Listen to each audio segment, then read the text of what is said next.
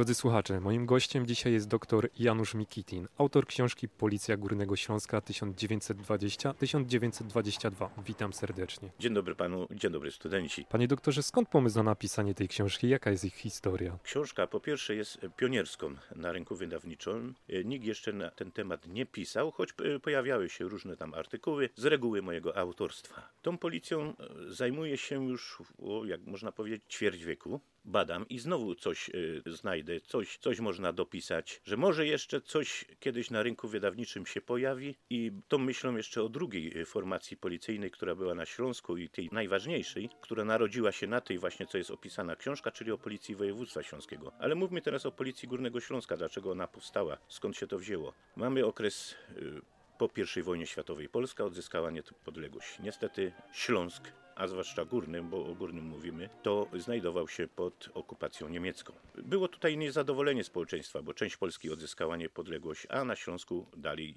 funkcjonował aparat niemiecki. Wybuchło pierwsze powstanie śląskie. Jak każdy wie, był to rok 1919. Nie zakończyło one się sukcesem, ale już dało taki, taki pewny yy, pewne takie dążenia niepodległościowe właśnie y, górnoślązaków. Wybuchło kolejne powstanie, czyli drugie. Tutaj już alianci musieli wkroczyć, jak się to mówi, ponieważ Polacy zażądali, aby na tych terenach śląskich zlikwidowano niemiecką policję i znienawidzone właśnie SIPO.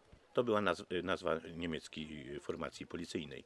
Skutkiem wygaszenia się drugiego powstania śląskiego, czyli celem jaki był, żeby już te powstanie się zakończyło, było powołanie policji Górnego Śląska. Ta formacja nazywała się początkowo Policją Plebiscytową, ale po dwóch tygodniach zmieniła nazwę na Policję Górnego Śląska. Niemiecki skrót APO. O co tutaj chodziło? Ta policja powinna się składać zarówno z Polaków, jak po połowie, czyli tak zwane e, prawo parytetu, czyli po połowie z Polaków i po połowie z Niemców. Warunek był właśnie tak e, powstania tej policji. Kadra oficerska składała się głównie z Niemców. Polskich oficerów było bardzo mało, ale e, Polska zrobiła tak zwany myk, jak można to powiedzieć, i zdolnych powstańców awansowała właśnie na oficerów, za zgodą oczywiście e, rządu w Warszawie. Co się działo dalej? Ta policja miała strzec w ogóle tej sfery całej plebiscytowej, żeby był porządek, gwarantowała ona bezpieczeństwo. Powstały trzy sotnie. Głównodowodzącym właśnie tej policji Górnego Śląska był generał Bonnet, był to Francuz. Kolejne sotnie miały innych, innych dowódców, czyli Anglijka, e, Francuza kolejnego i Włocha, ponieważ e, alianci, czyli wojska e, brytyjskie można powiedzieć, choć w dokumentach się mówi, że to Anglik, no bo był Anglikiem, potem francuskie wojska, najliczniejsze zresztą i znajdowały się też wojska włoskie.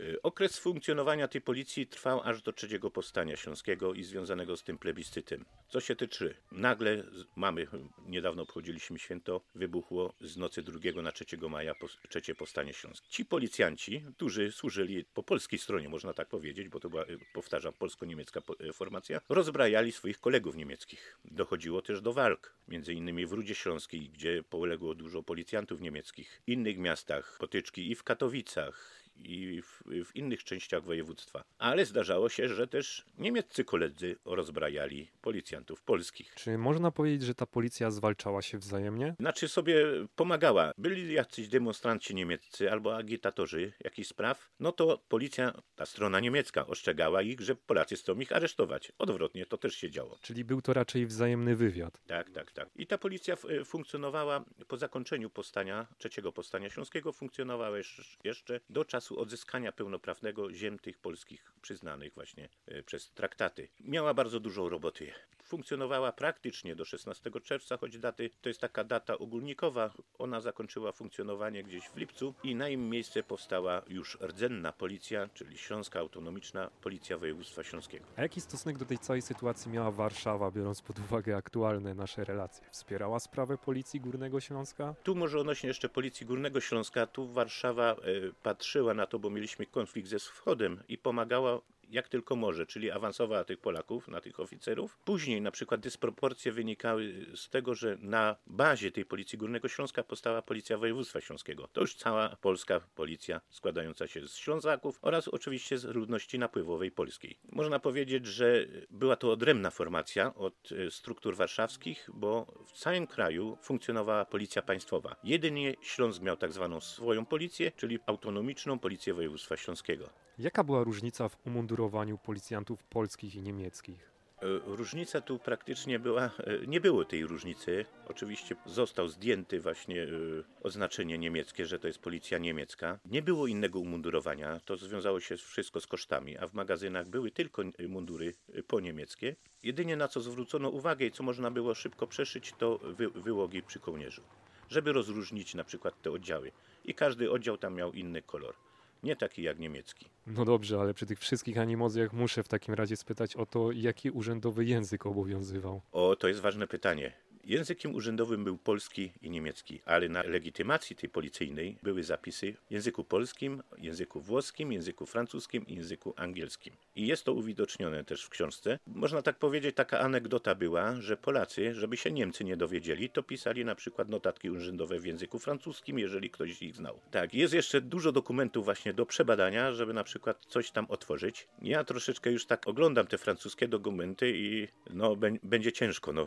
Czyli jeżeli chcemy zobaczyć kolejną część pańskiej książki, będziemy musieli zorganizować panu tłumacza francuskiego. Tak, ale to mogą być zbyt wysokie koszta. Na razie posiłkowałem się polskimi dokumentami. Być może jeszcze w tym roku będę miał przetłumaczenia niektórych niemieckich dokumentów. Jakie były zajęcia i obowiązki policji w tamtych czasach? Okres tam, gdzie funkcjonowała Policja Górnego Śląska, to e, obowiązki były zbliżone jak dzisiaj, no to się niczym nie, nie różni. On musiał wiedzieć, jak postępować na miejscu zdarzenia, jakiegoś włamania czy coś, mógł to rozpoznać i miał wykrywać tego sprawcy. Musiał się tam podstawowych chwytów nauczyć, żeby obezwładnić kogokolwiek, umiał strzelać i w ogóle to była służba ochotnicza. Nie była zmusu tak zwanego, Czyli ktoś, e, ktoś chciał się zaciągnąć, to został nim. Oczywiście był robiony taki wywiadzik w, staroście, w starostwie, czy ta osoba się nadaje. W każdej chwili mógł się zwolnić, no też mógł zostać zwolniony. Panie doktorze, proszę jeszcze kilka słów o samej książce. Dlaczego warto ją nabyć? Ponieważ jest to książka priorytetowa, tak można powiedzieć, pionierska, o bardziej dokładnie, że to jest książka pionierska. Nikt o tej formacji y, w naszym kraju nie napisał. No pojawiały się jakieś artykuły.